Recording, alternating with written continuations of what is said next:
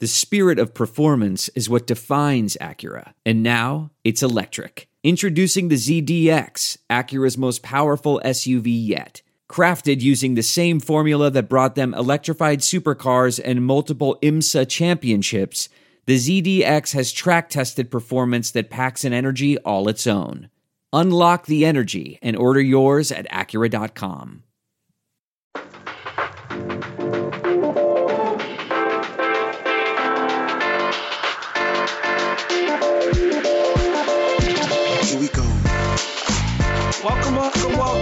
episode of Sharp Lessons presented by Stadium. We are Stadium's sports betting podcast. Ben Wittenstein, the professor, Nate Jacobson on the other side of the screen for me. Nate, how are you? Pretty good. Excited to talk some NFL preseason along with some West Yeah. Coast football because it's NFC West preview day and Pac 12. And we have a great guest coming up later in the show. Yeah, we had Stadium's own Michael Felder talking everything, helping us out with some uh, season win totals, giving us some insight into his newest podcast that's coming out, Tape Don't Lie. So that was a lot of fun. So we'll have him out uh, towards the end of the episode. We'll also release it by itself if, uh, understandably, you don't want to listen to us and just listen to uh, Felder talk. That would make a lot of sense. But Nate, we do have NFL preseason, and we had the Hall of Fame game last week. And uh, maybe we should make this a segment where we talk about, you know, patting ourselves on the back, give a give a little uh, little sounder for that. But I did say the under, which was ridiculous at the time. I can't believe I'm betting on the uh, NFL Hall of Fame game, but it actually hit surprisingly, 16 to three. It hit the un- well under 33. Yeah, it was a pretty strong trend recently, the uh, Hall of Fame game being low scoring, whether it's just the offense is not being ready, maybe it's the field in Canton, Ohio. Maybe they're growing out the grass in early August, so it's a little slower, not a fast track for the for the players, but great call there. It closed 31 and a half, I believe. So you got the closing line value and you got the rocking chair winner as we uh, kicked off NFL preseason. And I didn't watch too much of the game, at least closely, but it was nice to see live football on TV. It really was. Even if it was just horrible, horrible football, it was uh it was still nice to see it. And it it really feels like fall is is coming up. And I think, you know, we should talk a little bit about NFL preseason because we got some games tonight as we record. We have games Saturday we can talk about as well. Um, and I think we both have an NFL preseason game yet again on our best bet segment. So trying to go, uh, I'll try to go 2 and 0 with NFL preseason. But it's, uh, you know, people talk about how it's like only the degenerates or whoever bet on the NFL preseason. But Nate, it's you know, it's a good time to be betting NFL because not a lot of people do it, so you might get some pretty good numbers. Yeah, I think one of my pet peeves when it comes to people, um, just regular sports fans on Twitter, is calling people degenerates because they bet NFL preseason. Because if you do your research and you're reading, you're gonna have some really strong edges if you if you do Yeah. the work. I mean, if you're just blindly betting, I mean, if you're blindly betting any game, then you're probably maybe not doing it right. But you could really find some good edges in preseason because in the NFL regular season, all the information that's out there is accounted for in the line. But you can't say the same about NFL preseason because the information might be stuff just from like a beat reporter after a head coach's press conference when he reveals the team's plans for the game. So you could definitely beat the market and get better edges. So something I'm going to look for betting NFL preseason is knowing the quarterback rotations for each team and and betting on teams that have experience or good third string uh, quarterbacks because a lot of these games will be decided in the second half when a lot of players uh, are on the field who are fighting for a roster spot.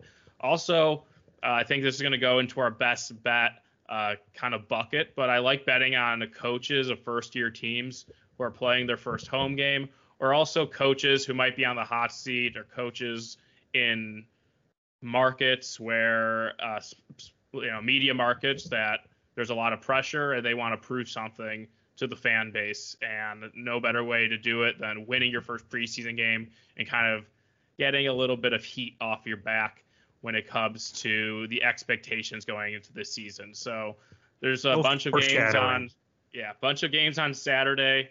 I know Ben, you like a game on Thursday, but definitely look at the first year head coaches and the first year head coaches this year: Eagles, Falcons, Lions, Jaguars, Jets, and Chargers. I believe I got all of that. A few of them are playing at home. A few of them are actually playing away games, but in their home stadium, as in the case of the Chargers and Jets. So, um, kind of looking at that as a way to bet NFL preseason, but don't listen to any of the the people saying that uh, if you bet NFL preseason, you should seek serious help because there are uh, pretty, I think, pretty strong edges in this game. Um, or there could be. I mean, not every game for sure. Some games are teams that have nothing to prove, and you're you're would be guessing. But I think there's been a number of opportunities that have come up this week, and we've seen some pretty big line moves in in games, specifically uh, Browns, Jaguars. Browns open as a three and a half point favorite in Jacksonville, Urban Meyer's debut. And now the Jaguars, who have pretty decent quarterback rotation with Trevor Lawrence, Gardner Minshew, uh, CJ Beathard. Now they're a two point favorite.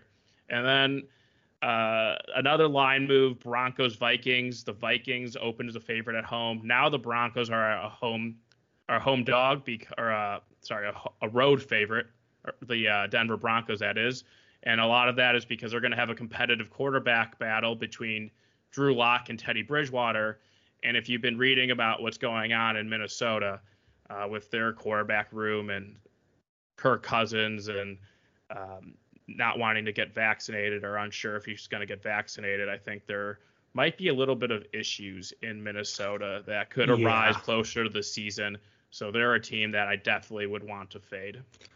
Uh, you got to stop making sense with these NFL picks because I, I am about to add two more to my best bets for preseason football, which is not good. That is not a good. Is thing. it if it's the Browns and Bron? I'm sorry, if it's the Jaguars and Broncos, I would be a little cautious though because the line has moved like four points from the open. Well, and yes. in preseason with the game so low scoring, like one is kind of an important number in preseason because a lot of times teams are going to go for two instead of kick the extra point to tie the game if it's late in the game because they don't want to play uh, extra overtime in preseason. So uh, you can still bet it for fun, but you're not getting the best number, and, and a lot of these uh, situational handicaps have already been accounted for in the current yeah. market.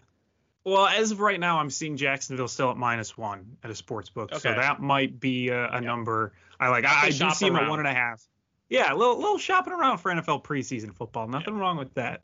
Um, but we do want to highlight uh, divisions, right? We want to we want to look at some some divisions for the NFL, and let's look at uh, the NFC West. We looked at the NFC East with Dave Ross. If you want to go back and listen to that one, he had some pretty fun uh, and strong opinions on his Dallas Cowboys. But it's NFC West day, Nate. So we're going out west. Uh, get get in the mood for some California minds. We're looking at the 49ers. We have the Red Sox. 49ers lead that division in terms of best odds at plus 180 to win that division, but the Rams are very close behind with their new quarterback Matt Stafford at plus 190.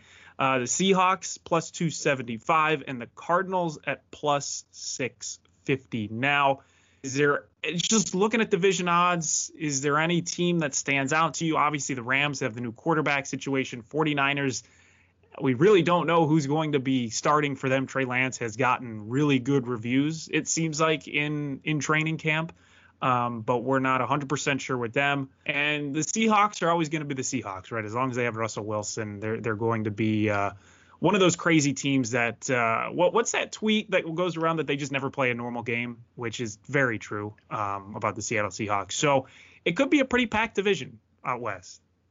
Yeah, I think it's a very fun division, at least just from a neutral fan perspective. I mean, all four teams kind of bring something. I don't think any of the four teams are going to be horrible. The the team with the lowest win total is the Arizona Cardinals, and they're at eight with juice on the over, and there's also some eight and a half of juice on the under. So they're basically projected to be a 500 team, and then you have two teams projected to win uh, 10 or 11 games in the 49ers and Rams, and then the Seahawks are right at 10. So I think it's going to be a really interesting division. Um, the 49ers kind of stick out to me as the team that might end up having the most upside because I thought going into this offseason they would be a prime positive regression candidate. They won 13 games in 2019 in Kyle Shanahan's third year. He finally has the healthy quarterback, finally has his schemes in place, has a great um, coaching staff with now Jets head coach Robert Saleh leading that defense and and the pass rushers that they had at their disposal. And then last year, this injuries took a huge toll on them, whether it was the quarterback position, Nick Bosa early in the season. It was just a lot went wrong for the 49ers, and they only end up winning six games. So I thought maybe there'd be a chance to kind of buy low on the 49ers because I would expect their 2019 performance to be more likely than what happened in 2020 because of injuries. However, as we sit right now on August, was it August 11th, uh, yeah. August 12th, depending on when you're listening to it, uh, exactly a month before uh, the season, the first Sunday of the season, basically. Yeah, the 49ers are just a slight division favorite, which is something I probably wouldn't have wanted if I wanted to bet into it because now the market has kind of caught up to the idea that I think the 49ers will probably have a strong season. Uh, one thing that I think we even talked about early on when we were doing these podcasts, when we were kind of glossing over some NFL stuff, is their schedule is pretty favorable. Uh, their 17th game is against the Cincinnati Bengals. So every team from the NFC West plays a team from the AFC North which means the Rams, Seahawks, and Cardinals have to play the Browns, Ravens, and Steelers. And the Bengals are by far at least projected to be the worst team in that division. So there's a lot of favorable things going the 49ers' way. I think the big question now has to be who's going to play quarterback. Is it going to be Jimmy Garoppolo or is it going to be Trey Lance, who they traded yeah. a lot for to go up from 12 to 3 in this year's draft, especially when they weren't just they weren't going from 12 to 3 to get the best quarterback out there. They were getting the third pick based on what the NFL teams thought. So uh, Lance, I know, has looked pretty good in training camp from the reports. Uh, Jimmy G maybe has struggled a bit. So curious to see when Trey Lance takes over uh, for the 49ers because it does seem inevitable and if you're looking at game, week one, I'd expect the 49ers to start off strong as they're a seven and a half point road favorite against the Detroit Lions. So maybe that's the time to start Trey Lance right away against a pretty bad defense, even though it will be on the road. So we'll have to see what happens with the 49ers. But I think that's the team that I could see um, maybe outperforming their expectations the most. Um, I don't know what you think about. What do you think, Ben? Uh, I know a lot of people like the Seahawks. I'm not a huge Pete Carroll fan and his run first mentality when you have Russell Wilson. So I I hardly ever bet on the Seahawks, and it's kind of kind of uh, bit me a few times the last few years, kind of doubting Russell Wilson and this team because they always seem to find a way. Um, and then the Rams with Matthew Stafford uh, should be interesting, even though they uh, don't have much depth in general because they have a lot of money tied into a core of players, and then you lose defensive coordinator Brandon Staley. So I expect that defense to regress quite a bit. Well, the Seahawks, I can't bet on them anymore. Quite frankly, I was doing so well betting them in the first half of the season, and then they had their bye week, and just everything bad happened. I don't I don't know what happened during that bye week, and I think people smarter than me and better at journalism than me need to go and talk to the team because it is so stark the difference between their season before the bye week and their season after the bye week. I mean, Russell Wilson was the clear MVP candidate, top number one before the bye week, and then after everything just went poorly for that team. So I don't know if they're going to carry that bad juju into this season or if they're going to have the same thing where they play really well before the bye week and then just stink it up for the rest of the season. So I'm I'm going to be hesitant on betting the Seahawks in anything this year, but I do really like the Rams. And I, I just I, I wish that their division odds were over 20 to 1 um, and or 2 to 1 I should say, one, but yeah. Unfortunately it is not. Um, they're plus 190. So if they get to, you know, plus 200, plus 210, I would consider hitting them because I really like this Rams team with Matthew Stafford. I think Jared Goff, much like I felt like about Mitch Trubisky with the Bears, is they had they both have a coach that is capable of leading a tremendous offense, but they are stuck with this just terrible quarterback that can't really do much and is very limited in the type of plays that he's able to do. Now you get Matt Stafford, who, you know, he's no Aaron Rodgers, obviously, but he's better than Jared Goff. He has a better arm, he has a smarter brain, and he's just a more seasoned quarterback. And and you put him with a team that knows how to play a good offensive scheming like that. And I think you get a pretty good combination. So I really like I like their over 10 and a half. I think they have a pretty decent schedule. They have a pretty tough start to the season, but you know, that middle of the schedule, they get the Giants and the Lions and Houston and they play Tennessee at home and they play Jacksonville at home. I, just think that this is a, a team that can get over 10 and a half wins for sure. And I think it's a team that if we see some regression from the 49ers, they can't figure out their quarterback situation and, you know, this and that goes wrong for them. I really do like the Rams to be able to win this division um, and to get over 10 and a half wins. Yeah, I, I hear you with the Stafford stuff and the the McVay Stafford marriage does seem perfect. Um, not only does Stafford kind of have a new lease on life away from Detroit and with a lot of hope to win, and McVay's an offensive mastermind and kind of gets his quarterback that he really wanted. I just really worried about that defense who played very well last year, and now Brandon Staley, the defensive coordinator, went across town or actually yeah. the same building now he's the head coach of the Chargers, and this they lost some guys in the secondary. I know they still have Aaron Donald and and uh, Jalen Ramsey. They re-signed Leonard Floyd, but I'm a little bit worried that even though the team might be better than it was last year in terms of at least offense and how quarterback's so important and the upgrade of Stafford. I'm just not sure if they're going to be able to replicate the same success because I'd expect the defense to take a little bit of a step back this season. Um, you get you get Matt Stafford, the broiest of, of quarterbacks in SoCal now, out of Detroit. He's in his oh, element. It, He's with the surfer no, guys. It, makes sense. It's a cultural fit, I'm sure. Even though Stafford went to Georgia, so maybe yeah. the Southeast would have been preferred. But I'm a little bit worried about the about the defense uh, for the Rams this year, just because they could be good, and it's just still going to take a step back to what they were last year. Yeah, and then obviously you have the Cardinals with Cliff Kingsbury, and yeah. I mean they're another one of those teams where you just don't know. You don't know what type of team they're going to be putting out on the field this season, and they're the the least likely to win the division according to Vegas at plus 650. Uh, eight is their win total. Um, but again, it's like one of those things where you're like, I, I like, is Murray going to another or is he going to be a really good quarterback this season and kind of be like that Russell Wilson light or even Russell Wilson 2.0 type of quarterback that people are hoping he becomes? Is Kingsbury going to become a better coach? I like you just there's so many question marks around this Cardinals team right now that it's understandable to see them the least likely to win the NFC West and to have their win total around eight. Yeah, definitely. And I'm interested though. Week one, they're playing the Titans. They're three point road underdog. I think, you know, it's kind of easy to say, but we'll learn a lot about Arizona. And uh, they picked up J.J. Watt in the offseason, which, I mean, maybe he gets a few more good years, but I don't think it's a, a move that should impact the point spread. I remember when they signed J.J. Watt, their like Super Bowl odds were cut from like 60 to 1 to like 40 to 1 or something and i was like that's that shouldn't be the case for uh just a pass rusher um especially yeah, one past his prime his age yeah so i mean it's really about the offense and if uh Kyler Murray can stay healthy for 17 games. I know at the end of the year he was yeah. battling an injury, and that kind of prevented them from making the playoffs as the seven seed in the NFC. But as you said, Cliff Kingsbury, maybe he can be a better coach. I'm not a fan of him.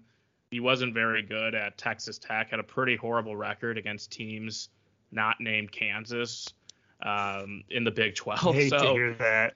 I hate uh, to hear uh, that. it was like a weird promotion, right? You get fired from your alma mater in college, and then you uh, become the offensive coordinator at USC, and then three weeks later you get nabbed by an NFL team after not being able to win in the Big 12. So um, not a real believer in Arizona, but maybe at eight, uh, over eight in a 17 game season is a way to go if you do believe in Kyler Murray and think that he can kind of overcome some questionable coaching and another year with DeAndre Hopkins after they didn't have much time to work together last offseason.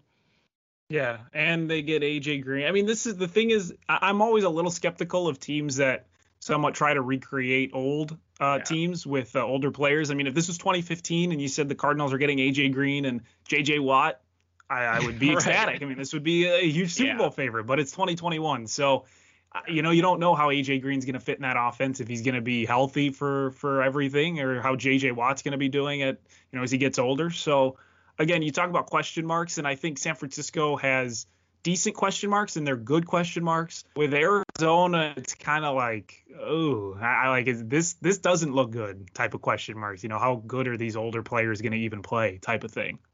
Yeah, definitely. All right, let's let's go to our interview with Michael Felder. Love talking to him. Talked a lot about uh, his love of college football and Tape Don't Lie podcast. So here's our interview with Michael Felder. All right, so we want to welcome on Stadium's college football analyst uh, and also food connoisseur, honestly, Michael Felder, to the podcast. Felder, how you doing? Man, I'm doing all right. How are you guys? Doing good. We're excited for college football to start, to be honest. Yeah, I'm ready, man. Like this, it feels a lot less precarious than a season ago. Although obviously we're still going to be battling the Delta variant, and we'll see how that works out. Although everybody said, listen, if your school doesn't have it under control, guess what? you're forfeiting that game. So we'll see what happens. So we obviously people are going to be talking about Alabama, Clemson, Ohio State, all, all those top teams, and we'll get to those in a second. But is there a team that maybe people haven't asked you about a lot, or people are kind of ignoring that you have a strong opinion on, or, or think may do sneaky well throughout the season? I think Oklahoma goes into that list of the top guys uh, with Ohio State and Bama and Clemson. I, I, I do think that the, the the most interesting or intriguing teams for me that have an opportunity to kind of flirt with getting to the playoff are probably uh, Oregon and Notre Dame. Uh, Notre Dame is a team that nobody ever likes to pick. Like unless you're a Notre Dame fan, most people just hate Notre Dame. So, but it's interesting to see what they look like from a quarterback standpoint, losing Ian Book and how they fit that. And I think Notre Dame is they are a kind of a microcosm of um, what we're dealing with from a college football standpoint. Uh, they kind of are a representative of the whole, right? Like we don't know what their quarterback situation is going to look like. We don't know how good they're going to be at quarterback, whether it's Jack Coan or Drew Pyne or who it's going to be. And I think for a lot of college football, we don't we don't know is probably the answer to a lot of things. And I know it's a bad answer to give on a radio show or a podcast or anything, but it's the reality because outside of a handful of schools, like like realistically, like like Nate Ben, like who's going to be the quarterback at Michigan this year? That's a great question. that's a that's a great question. Do you have? Yeah. I mean, that's yeah. It seems like it's weird too because it seems like this season you have a lot of people returning, and that's you know the storyline for a lot of teams is you have a lot of returners because sure. of the COVID issue last year. But with that, you get so many question marks. It seems. It seems like you have a lot of returning, you have a lot of the same from last year, but even more question marks because of that.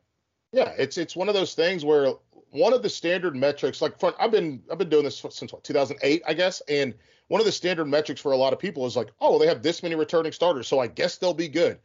Well, that kind of goes out the window when everyone has all of their starters returning, with the exception of what Alabama and Clemson. Like everybody else has all their starters returning. So how do you grade against that metric when it's the same story for everybody? Yeah, definitely. And you mentioned Notre Dame and Oregon as, as two teams that you think can kind of crash that top five that's uh, kind of being created between Alabama, Clemson, Ohio State, Georgia, and Oklahoma. Is there another team that you like other than that who you think can reach the college football playoff, whether it's one of those teams like North Carolina, Iowa State, maybe even A&M? Yeah, I was going to say I, you, you hit the two. I was going to say UNC and Iowa State. I think they're interesting because – they do have a quarterback, right? We do know what their quarterback situation looks like. We do know that we like Brock Purdy and we like Sam Howell. So that's a good positive to go off of. Um, questions on the defense for North Carolina are going to be the thing that could submarine them. Like, you know, hiccups are going to come. But if you're looking for in terms of value, uh, UNC certainly is probably a team that's going to give you some good value. I think Iowa State's also in that mix, especially because Iowa State is. I mean, are they the are they the new bell cow for the Big 12 with Oklahoma and Texas deciding to to, to up and lead? Yeah, yeah. yeah, Not a sentence we thought we'd ever hear or say. So I, I do like them. They got Breece Hall. They got Mike Rose on the defensive side of things as well. So I think they're going to be a really good football team. They've got an opportunity to be very good. Uh, and obviously they got a, a, guy who's a bona fide, you know, genius. Uh, two of them. They got Heacock and they got uh, uh, Matt Campbell. So guys who are willing to adjust, adapt, and make good decisions. I think if you're looking brand name value, I think USC is interesting because if they can get their, um, can I say shit? Yeah. if they can get their shit together, they have a lot of talent. So we'll see how that works uh, for them. They, they've got a ton of talent. People, again, we haven't known there in Kedon Slovis. We'll see what happens with their receiving group because they have some turnover at that in in that world. But this is a team that's got a lot of talent. They've recruited well the last couple seasons after a disastrous, what, two years ago, three years ago, where they were like 70th in the country. They've started to recruit at their level again, and that's going to be interesting. And it's going to be fun to watch. I think that, I don't know, it's, it's, from a value like from a you know dark horse off the radar whatever standpoint wisconsin is always thrown in there. So is iowa. But the reality of it is is we kind of know the ceiling there. And part of the ceiling talk is if you if you can get to the mountain but you can't summit it like it's all for naught you know at, at least in today's world. I love watching it happen but the reality of it is is you get to that Big Ten championship game and you go to Indy or you go wherever it is this year, and you have to play Ohio State, and I mean they're out there driving Ferraris, and you've got a Toyota Celica, you got a problem. North Carolina is one of those super interesting teams to me because, like you said, I mean they get Sam Howell back, and Mack Brown has shown he can be a, a very capable coach for this team, and their schedule seemingly is fairly good for them. I mean, they start on the road against Virginia Tech, but other than that, I mean, they get Miami at home. Their really toughest game is at Notre Dame on the road. Yeah. And we were talking uh, a week or two ago. I think their their win total's nine and a half, and it seems to me that they're a team that can easily get to ten wins. Yeah, they're set up for it. It's going to be very interesting to see how that works out because I don't know what you guys' experience is with the University of North Carolina football, but I've got a pretty intimate knowledge of it uh, as someone who played there, went there, and grew up going to those games. And I mean, they and I hate to do this because we we did it with Clemson for so long with the term Clemsoning, but UNC is also known to just they lose weird games, uh, whether it's to NC State or it's to East Carolina. It's it, it, it they're ripe for some weird upset because you get over their we get over our, the UNC gets over its skis. So it's going to be interesting. I think nine and a half as a number feels right. I think you're correct that they should go over ten. I think realistically, this is a team that should be looking at okay realistically, we should be 11 and 1 and go to the ACC championship game and play Clemson and hopefully maybe get to beat Clemson and that could get us into the playoff. I think that's the reality of this situation, but every game is an adventure. And I like the staff that they have. Phil Longo, I, I, I love what they're doing offensively. I think defensively they got to come with it. I think the two, the Fox kid, Tomari and Tomon Fox, both have an opportunity to be tremendous impact players. It's just about what you can do to impact the quarterback because this secondary, while they are good, the secondary can't cover forever, and you've got to get to the quarterback. My experience with uh, betting on North Carolina football or North Carolina football is betting on teams led by Marquise Williams or Mitch Trubisky, and uh, I've seen I've been on some of those bad losses. I think there was a game against South Carolina when I was like I don't know seven years ago that they somehow lost, and uh, always will remember that. Um, back to North Carolina though, are you worried that losing two NFL running back Javonte Williams and Michael Carter might be a little bit too much to overcome since they aren't an elite program that kind of just churns out uh, blue chip talent? Well, I think that I think that the interesting part there is that running back is the position that I fear losing the most. Um, like obviously we'll see what they get out of whether it's DJ Jones or Elijah Green or whoever, and it's not going to be the same as Javonte and Michael Carter, but I think running back is, and we see this in the NFL, right? Running back feels like the easiest position to replace, and I'm more excited for the fact that they have a bunch of those offensive linemen back uh, out of that rotation. They'll they'll make the holes, and now it's up to these guys, the young guys, to figure out what they're going to do next. I, I think that um, watching how they kind of navigate those waters are probably the more that's pro- to me the that I feel less worried about that, especially with Phil Longo, who's a running guy. I don't know if anybody knows him, but, but from Sam Houston State, they ran the ball. They attack the way they run. I love that. Love what he does, and he's bringing that to UNC, obviously. So I think that I think they're going to be okay running the football. It's just going to be different faces. It's I'm not going to I'm not equating it to Wisconsin, but I am saying that I think they're going to be fine running the football because the strategy, the philosophy that they bring to the table is so run heavy, so run focused. Now, I don't want to ask this question simply because I went there, but for the Indiana Hoosiers, seemingly this season they're kind of that sexy pick that a lot of people are either liking as like the dark horse or taking their over win total, which I believe is at seven and a half. You may get mm-hmm. it at eight at some places. Um, and get, I'm guessing for the most the rest of the season, they're not going to be uh, highly underdogs in the spread. So, what what is your take on Indiana? What what do you like about them? Do you think this is a team that has a chance to to have that dream season that they had last year and, and go this year and do it, or do you think they may kind of fall back to earth? Uh, what is it? It's Michael Penix, right? Yeah. Yeah, he's good. And I think the key for them, obviously, you lose to Ohio State by a touchdown, you lose to um, Ole Miss in the in the bowl game. But the reality is, I mean, you played. They played what did they play? Seven regular season games. Yeah. So we got to extrapolate that. We got to turn that. We're going to get double the games, right? We're essentially getting double the gamage going on can they sustain it? And I think that's going to be the critical element here. And it's also not just about what they can control, it's about what other people are doing. And I think that's a big part of football that not enough people discuss. They're not in charge of anything. Like, there's a humongous difference between Ohio State, who is in charge of whether they're good or bad and what they can do, versus Indiana, who they can be as good as they want to be, but if Penn State's operating at full capacity, if Michigan's operating at full capacity, if Michigan State's operating at full capacity, now you have to like you get you go from sitting in the the front seat riding shotgun to oh wow, I guess I'm sitting in the middle and the back. So it's it's up to what those teams are. I didn't and, and look, it looks like Michigan State's still going to have a rough year. I have no idea what to expect out of Michigan this season.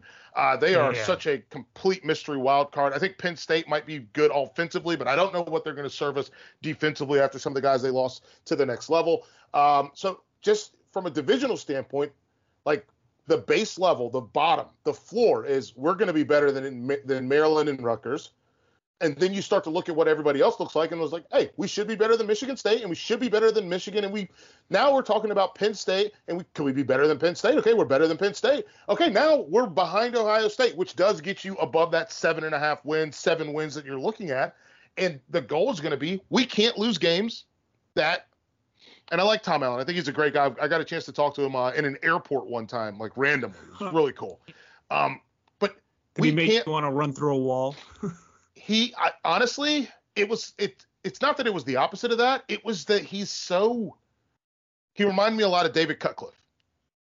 He okay. cares. He cares a lot. Like he really cares about his kids and cares about the guys playing for him. And yes, I guess at the end of the day, that does make you want to run through the wall, right?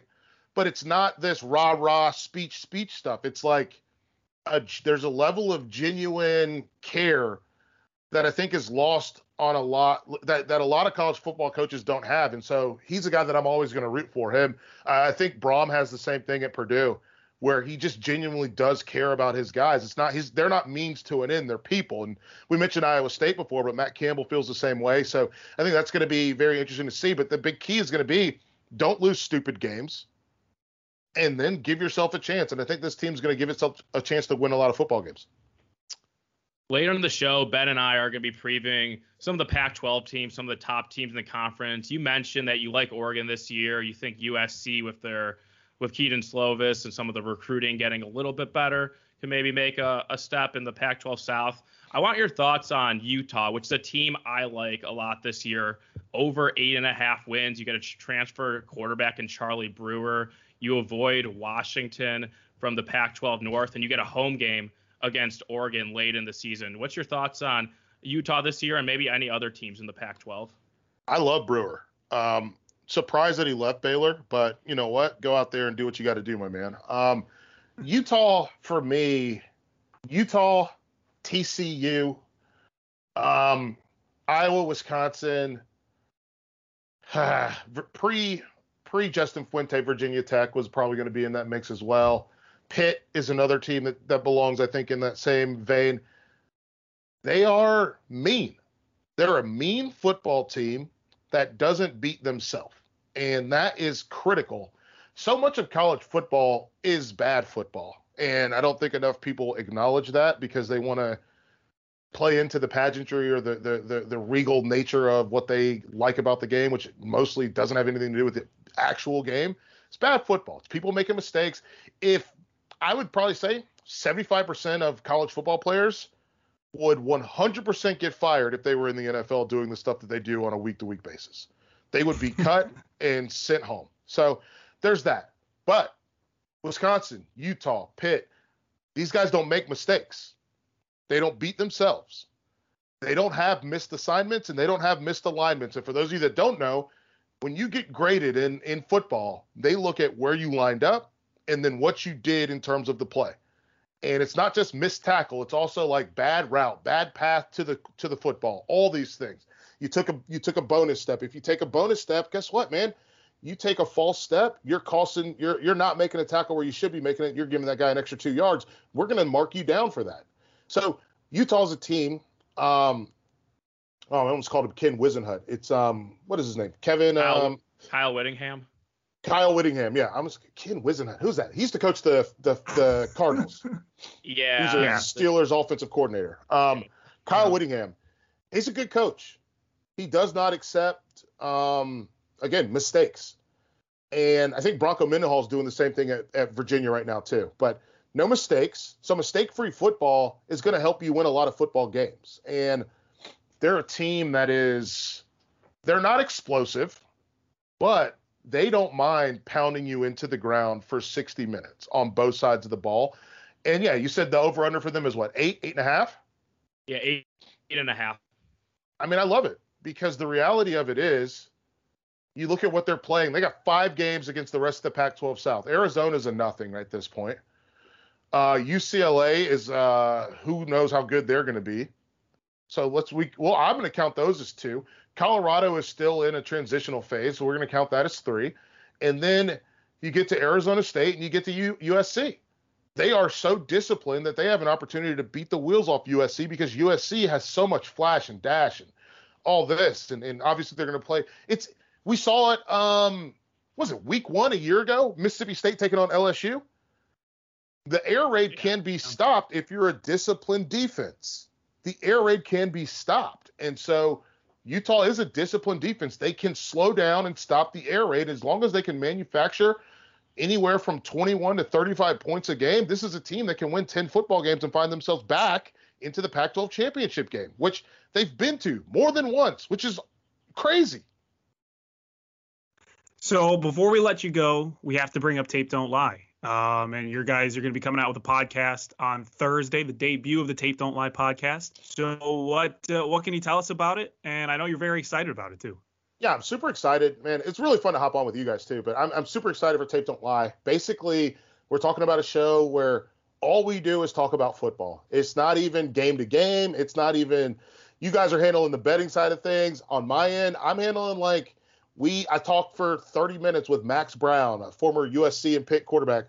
We talked about mesh and smash as concepts for 25, 30 minutes. I talked to Roddy Jones in an episode that I thought we were going to talk about just zone run, inside stretch, outside zone, and ended up just doing 30 minutes talking only inside zone, which was really, really fun. So it's cool. I talked to um, Craig Roh, former Michigan um, defensive end, talked to him about five technique play. It's it's the stuff that I really like about football. Um, I'm not as smart as you guys. Like when it comes to like you guys, you can you can play the this and do that and hedge your bets and you know like all I know like I I don't know who's gonna win by how much.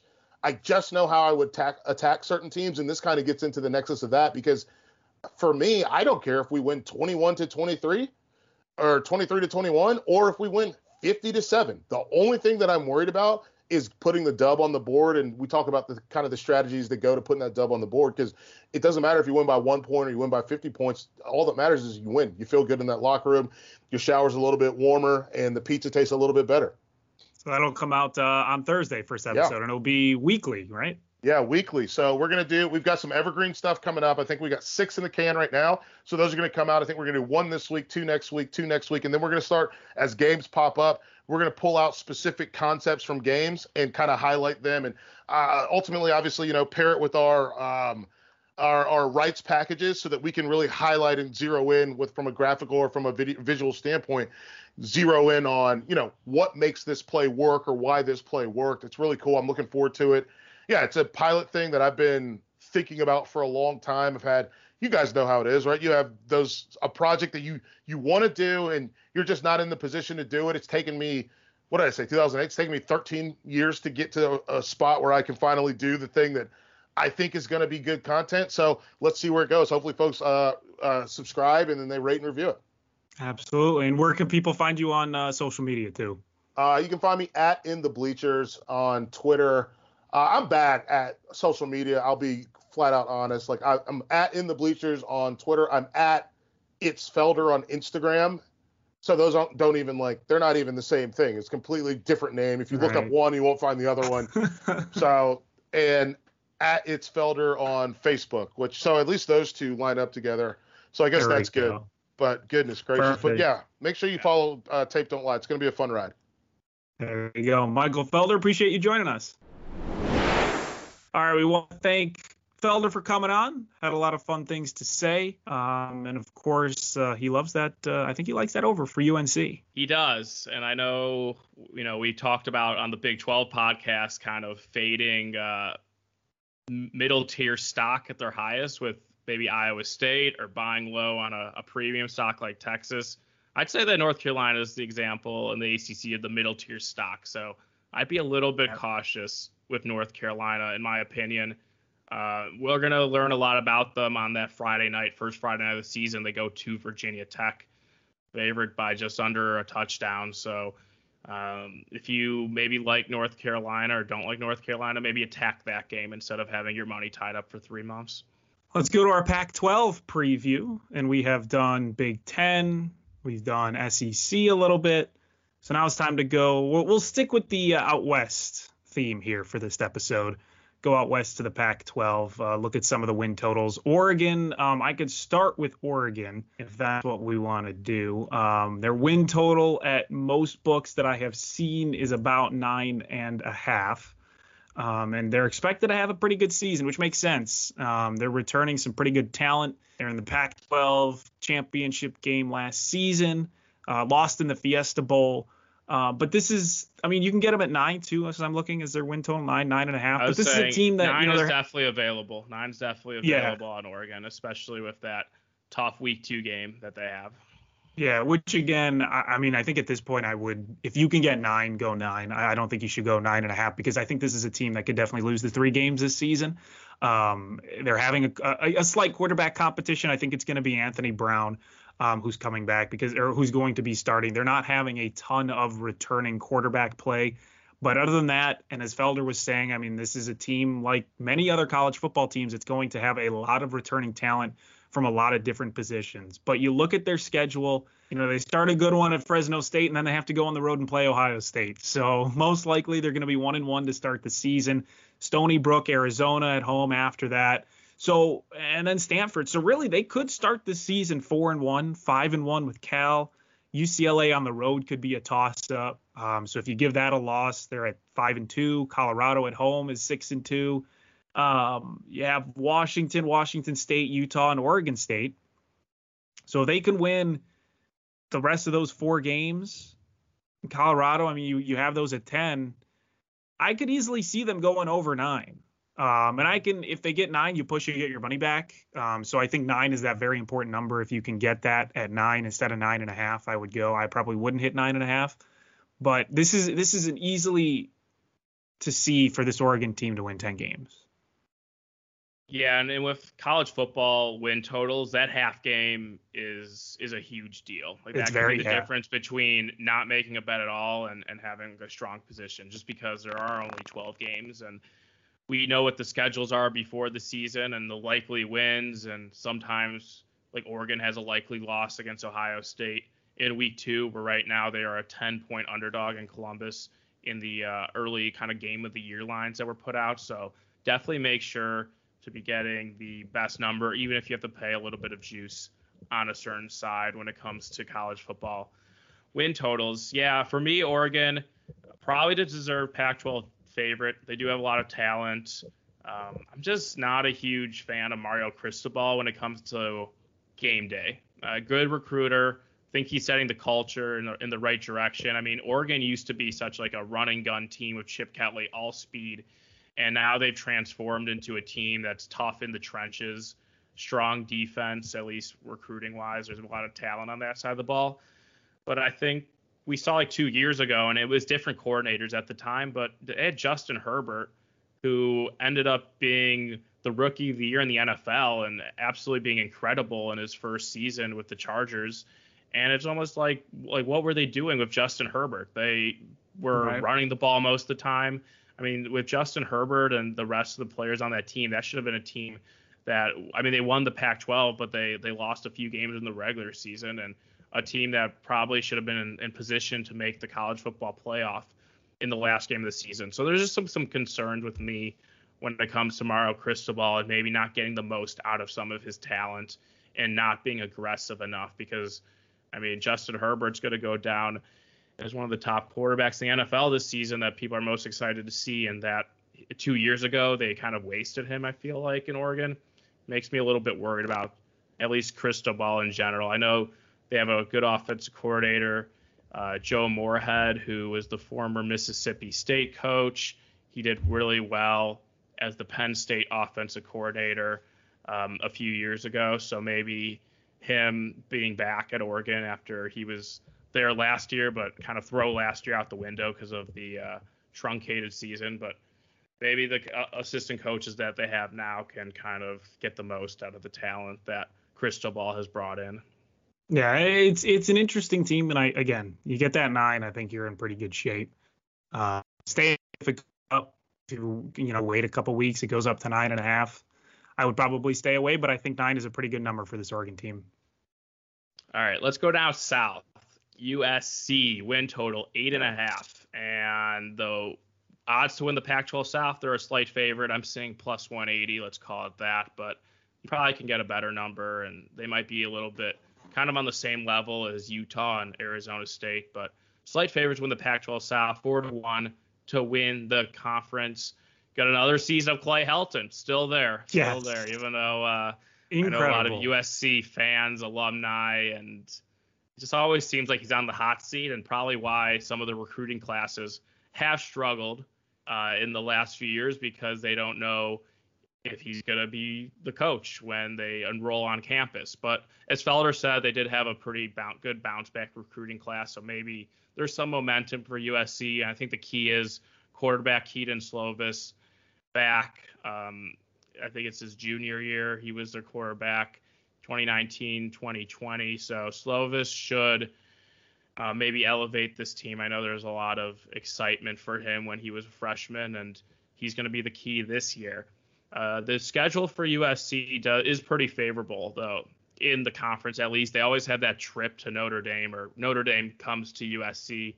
Mm-hmm. Uh, but this mm-hmm. year they're going to Notre Dame in late October. However, the Pac-12 schedule pretty favorable because they avoid Oregon and Washington from the north, who are pretty by yeah. far the two best teams from the north. So schedule-wise, Pac-12, it's pretty strong. U- Utah, which is a team I like, they get in the Coliseum, and Utah hasn't had much success playing at USC in their history. So, kind of that game will be more of a mental, all the pressure on Utah, a mental hurdle for them.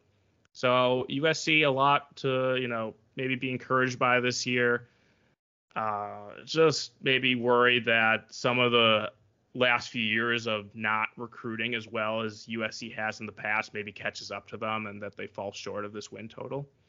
Yeah, they had a top 10 recruiting class, I believe, last season, and they kind of underperformed yeah. there. But again, I mean, you look at, and, you know, again, it's tough to say like these these teams have a lot of returners because most teams have a lot of returners, but right. they're returning over like 70% on a lot of different positions, which is very important. And especially with a coach that is on the hot seat. He's going to have players that he knows and, and the players that know him, and that's important. And like you said, they get to the tougher team home plus them. They have a relatively favorable schedule, other than that Notre Dame game on the road, but they avoid some of the tougher teams in in the Pac-12. So if this is any year for USC to make any bit of noise, and Felder was high on them, I think this is the year, just because of the schedule and because of the returning players that they have.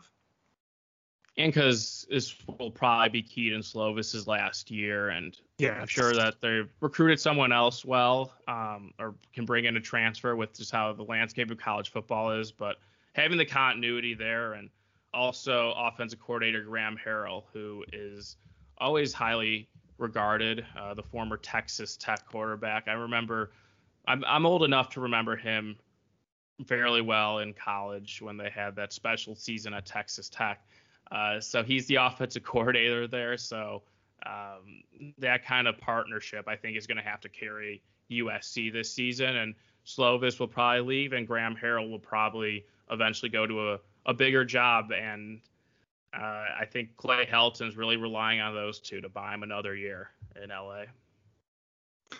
Should we go up uh, a bit north, to the Pacific yeah, Northwest north. to Washington? Go back north. Let's go back north. going up to uh, going up to Washington. Jimmy Lake, yep. second season with the Huskies. I mean, it's kind of like his first and a half season. He coached four games last year because of the COVID issues in Washington with the Huskies, and so this is his first full season. He gets a first full off season. He gets the spring ball. He gets fall training camp. He gets everything. They have a good start to the season with Montana, and then second game they get thrown into the gauntlet. They have to go to Michigan, go to Ann Arbor, play on the road and I know Felder talked about he was, you know, what what is Michigan this year? They don't even know who's going to be their quarterback. They did whole coaching changes. Um, Harbaugh is probably on the hottest seat he has ever been as their head coach. So you you really don't know what you're going to get from Michigan, but that is even playing on the road in front of 100,000 Michigan fans. That's a tough second game of the season for this Huskies team. Uh, but other than that, Nate, you look at the schedule and for the most part, it's pretty favorable. They have really bad teams on the road Arizona and Stanford. They play Oregon State on the road. And then some of the better teams in the Pac 12, they get at home. They have Oregon, Arizona State, UCLA, all of them are at home. And that is going to be hugely to their benefit. Um, and, you know, them state from season, but returning wise, they have even more returners than what we were just talking about with USC. They get almost all their passing and rushing returning. Their offensive line is going to be really good. 100% of their offensive line is returning. Um, so they're going to be able to protect their quarterback. They're going to be able to have a good defense on, on, the other side of the ball. And I mean, you look at their win total, eight and a half, heavy juice on the over but I think it's possible that they get this over, Nate. I think they can win nine games. If you chalk up that Michigan game as a loss, they should still start their season out four and one. Um, and the UCLA game at home can be a toss up. You can make that four and two, but you have Arizona and Stanford at six and two. You get seven maybe with Arizona State. And then you finish out with Colorado and Washington State, which are two very winnable games, and there's your nine right there. So there's going to be a lot that has to happen right for Washington, but especially with the tough season that they had last year. Second year head coach, they get a lot of returners. I, I like the over for this Washington team.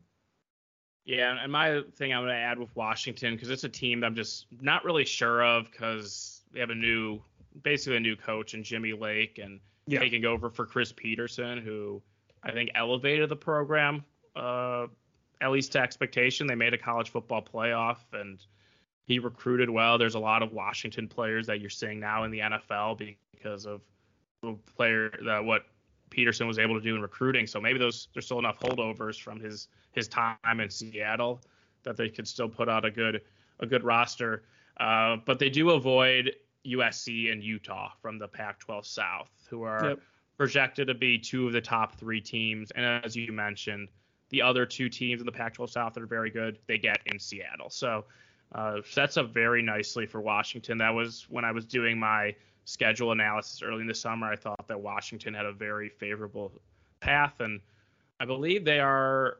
Uh, it's about a pick 'em against Michigan week two in the in the look ahead line. I know I saw some places had Michigan uh, as a favorite by one, and then some places even had Washington as a favorite. So wonder how kind of the week one results go for both teams and see where that line moves um, can kind of see myself betting on whoever the uh, underdog is because they probably are pretty evenly matched teams with Washington being better, but Michigan getting that home field advantage.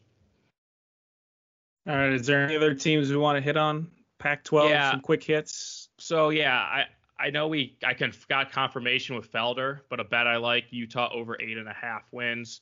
Um, could yeah. even go Pac-12 South to win the division plus 230, plus 500 to win the Pac-12. All things I might add, but eight and a half over minus 120 is in on Utah.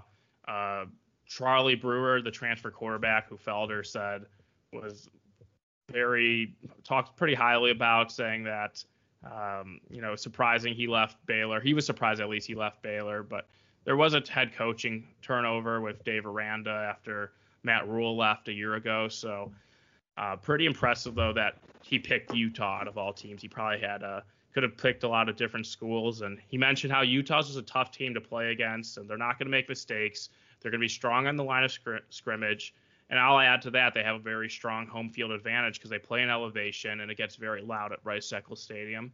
Uh, the schedule sets up well. I think I mentioned that with Felder that they just avoid Washington from the Pac-12 North, and then mm-hmm. they do mm-hmm. play Oregon, but it's the second to last regular season game, so it should be a, could be a cold. I know Oregon's used to the cold, but could be a cold, raucous atmosphere, maybe a little snow mixed in in Salt Lake. So if Utah is what we think they will be, they could enter that game maybe at uh, nine and one or something and have a really good shot. I mean, they would go over over the win total before then. So I just like the schedule for Utah, like the transfer quarterback, and and the Kyle Whittingham te- teams are always uh, kind of better than what their recruiting stars uh, indicate. So I like Utah a lot this year. Uh, bet them, as I said, over their win total, and probably before the season we'll fire off some stuff to win the division and to win the conference. UCLA, Chip Kelly squad. Yeah. Um, getting a lot of returners. Him. Big year for yeah. him. Yeah. I mean, you're talking about a guy who's hot seated, and that's Chip Kelly. And, you know, they get a ton of returners and, and they get um, their quarterback back, I believe. Dorian Thompson Robinson is returning. Yeah. Um, the linemen are going to be pretty strong for UCLA this season. And they have a tough schedule. If you, if you just look at the teams on the schedule, it's relatively tough. LSU, they have Oregon, but you look at where they play those teams. A lot of them at home. They get LSU in Pasadena. They get Oregon in Pasadena. Uh, they get a team like Colorado, which can be a tough team on the road. You have to go to Colorado. Could be one of those trap games. They get them in Pasadena. So they have a lot of the tougher teams at home. Um, they have to go to USC, which you know that's both that's LA, but they play USC, which is always tough. That LSU game, even though it is in Pasadena, that'll be tough. Um, so their win total, I believe, the places I were looking at, Nate, I don't know if you saw it any different. I see them at seven at most places. The over is slightly favored, a minus 115, and the over seven. Um, but again, I, I, think this is a team that I can see getting the over, um, getting the over seven, or at the very least getting seven wins. So I think you're okay without having that hook there if, if you can bet them at seven. But, you know, they have a very cushy middle of the season schedule. Stanford, Arizona State at home, Arizona, Washington. Um, at Washington could be a tough game for them for sure, but they have those, you know, four cushy games with Fresno State as well. So I mean, I, I think this is a seven-win season is easily doable for UCLA, and, and even saying you know they're going to win eight, maybe even nine games, I don't think is out of the question. Yeah, I'm really excited for that game against LSU, not just to see what UCLA is, but also to see what LSU looks like after they had a pretty disastrous 2020, fresh off winning a national title. So I know everyone's going to talk about Georgia Clemson week one, maybe Alabama Miami, but that game in Pasadena, I, I would gonna probably want to watch live just or at least on replay the next day just to kind of see what those teams are about because that seems like it'll be a good measuring stick for both teams, especially because if you look at the week zero schedule, which is August 28th, uh, there's just a few games and UCLA is included on it. They host Hawaii, favored by 17. So maybe a good maybe a good spot to bet on UCLA with a game under their belt against an LSU team that has a lot of unpredictability as they will be going taking a pretty far trip out west, especially for LSU standards. All right. Did you want to hit on golf now, or is there any? Yeah. Before I go team? to golf, yeah. So Arizona State is up there in the Pac-12 South, but they have some recruiting violations that are under investigation. So a lot of questions with Herm Edwards' team at Arizona State. Yeah. Um, so that's kind of like a team I'd want to wait and see on. Like they have the talent there, And I know last year was a rough season for them, just in general. And you know, I mean, with every Pac-12 team, it was probably a rough season, and they didn't really, you know, meet any expectations. But I mean, they played. Uh, I think they played three games last year, and they were one and two. So uh, can't really read too much into Arizona State, but we'll see what happens this year. And then a team I just wanted to especially shout out, Stanford, who, I mean, if you followed college football last 10 years, you're thinking, oh, Stanford, what's their win total going to be? Seven and a half, eight, maybe eight and a half? No, their win total this year is four. And it's actually been bet up. It opened three and a half, and now it's four. And it, I think it's all really schedule um, indicative or scheduled based uh, because they they're a team that always schedules pretty tough non-conference. They don't play any group of five teams. They start the season in Arlington, a, uh, 11 a.m. local kickoff, so 9 a.m. for Stanford against Kansas State, which usually that Arlington game is like kind of one of the bigger games of the weekend. But I'm not sure if maybe that was scheduled a long time ago when we thought these programs would be better than what they're expected to be this season. But they get USC in week two uh, in LA, and then even though they're the worst team in the SEC, they still have to go to Vanderbilt and and play um, go to Nashville to play Vanderbilt in week three, and then they close the season with Notre Dame. So they have 12 games against all teams in the Power Five plus Notre Dame. Uh, and then if you look at their division, across division schedule, of Stanford, they have to play USC. They have to play Arizona State. They have to play Utah and UCLA. So the teams in the Pac-12 South are projected to be the worst this year, Colorado and Arizona. And I think no one would disagree with that based on win totals and just talent on the roster and the coaching situations. Uh, those are the four. They're not playing the two easiest teams from the Pac-12 South. So this is a kind of disastrous schedule, but maybe there's a chance to buy low on Stanford, who just need to win four games for you to push and probably why there was money right away on Stanford over three and a half. Because even though the schedule is hard, they're still a team that uh, under David Shaw have been pretty consistent and have had some pretty high ceiling years, but the floor is usually never that low. So maybe this is the the lowest you can get Stanford. It's not for me, especially since it moved a half game, which is very valuable in college football. But just wanted to bring up why Stanford might struggle this year, um, not just because they're not as good as they used to be, but that schedule is pretty brutal. All right, before we get to best bets, you wanted to hit for a second on golf. Yeah, just a few things. It's the last event of the uh, regular season. The FedEx Cup playoffs start next week, so you need to be in the top 125 in the FedEx Cup standings, which has been accumulated throughout this season to be able to qualify for the playoff. And if you look at the top 25, and some of the players around that bubble. There's players like Rickie Fowler, Tommy Fleetwood, Justin Rose, pedigreed players who probably wouldn't play this event, the Wyndham Championship in Greensboro, North Carolina, but they're playing this week because they want to get into the playoff and there's a lot of money involved in the FedEx Cup playoff. So maybe there's some pressure on some of those players, but at the same time, um, like taking out the outright market and, and not just to, to, to win, but you can bet matchups on these players. So I would be looking to target matchups with Fowler, Fleetwood, Rose if you can find it. Find them against a player who you might want to fade, a team, a player that's securely in the FedEx Cup playoff or who's played a lot of golf recently. And there's been a lot of travel in terms of golf. There was an Open Championship in England just under a month ago. There was the Olympics, so maybe there's some players who are a little burnt out as they head to Greensboro, North Carolina, for a, a field that's not too not too bad. Uh, my pick to win is Will Zalatoris. He needs to win to get in the playoff because he's not a full-time member on the PGA Tour. Finished eighth last week at the WGC in Memphis, um, and he had a pretty strong iron game. And it was the first time we saw him since he withdrew from the Open Championship with an injury. So uh, it's one of the weeks where I'm going to come in with one bet going into the week, but I expect to make many more. So follow, or at least a few more. So follow me at Nate Jacobson. At Nate Jacobson one on Twitter, and I will share any picks I have for the golf this weekend.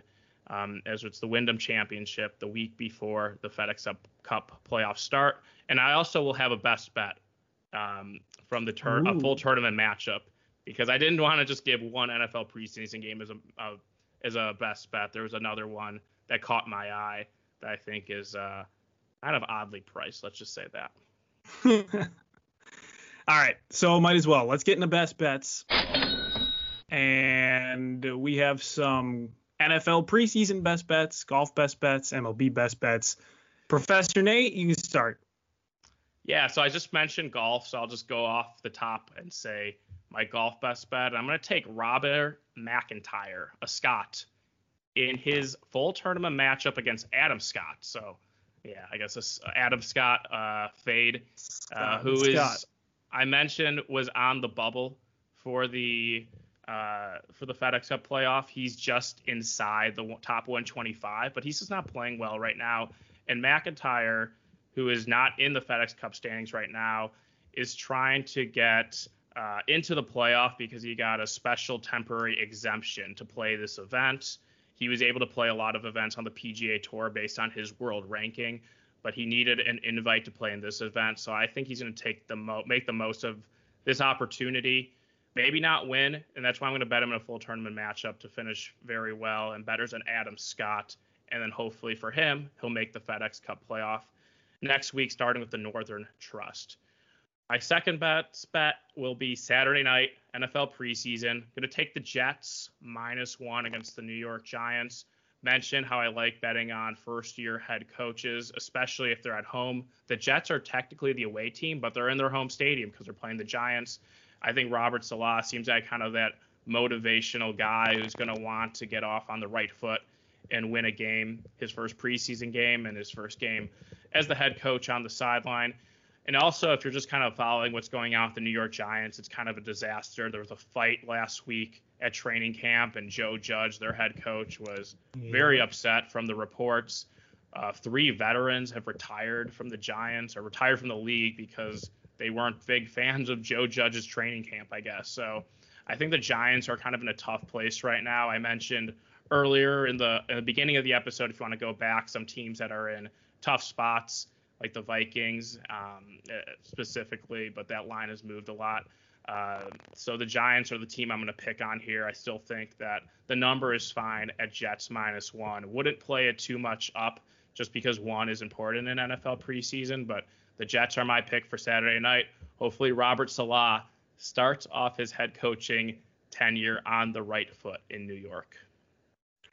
So for me, I'll, have two NFL preseason bets. Um, so if we're talking about degenerate activity, which Nate you hate, this is not degenerate activity. This is fully researched, capable NFL preseason bets. Number one, Eagles minus one. I know Nate, you talked about the first season head coaches. Eagles are at home. They the coaches want to prove, you know, they can coach teams that can win. Minus one against the Steelers. I like the Eagles that minus one, that crucial minus one number in preseason football too. And I think you're agreeing with this one, Nate. Are you going to be tailing? I will be tailing. Uh, it kind of fits the what I'm looking for. Nick Sirianni, first year head coach in Philly, a market, sports market where there's a lot of pressure. I'm sure he has felt the heat, even though he's never coached an NFL game. And the Jalen Hurts practice reports aren't games. So I'm sure Jalen Hurts for even if it's a limited time, is going to want to prove that he can be an NFL starting quarterback. All right. So we have a bet tail. Bears. I have to go with the Bears minus three and a half. First preseason game at home.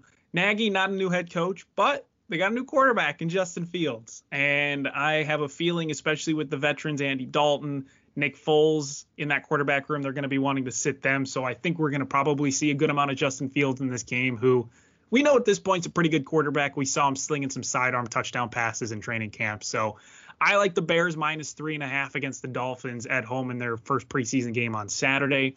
And then I'm going to go with the baseball bet. And the bet that I have, I think the number that I saw, if I have this right, 10 of the last 11 games between the Rays and Red Sox at Fenway have gone over.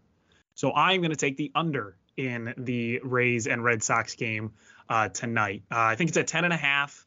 They hit the over nine and a half in their last game, and I think the Rays have hit the over in four straight games. So I think it's just time to to fade uh, to fade the overs and go under ten and a half for the Rays and the Red Sox tonight. And those are my best bets, Nate.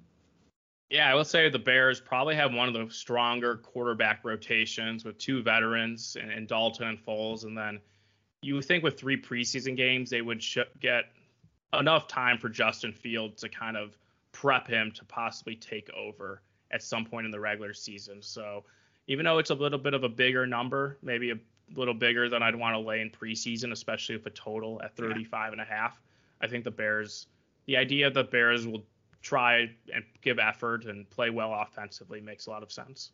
And if you're feeling, if you don't like those minus three and a half, it's definitely a tough number, especially like you said in preseason. Money line for the Bears minus 170.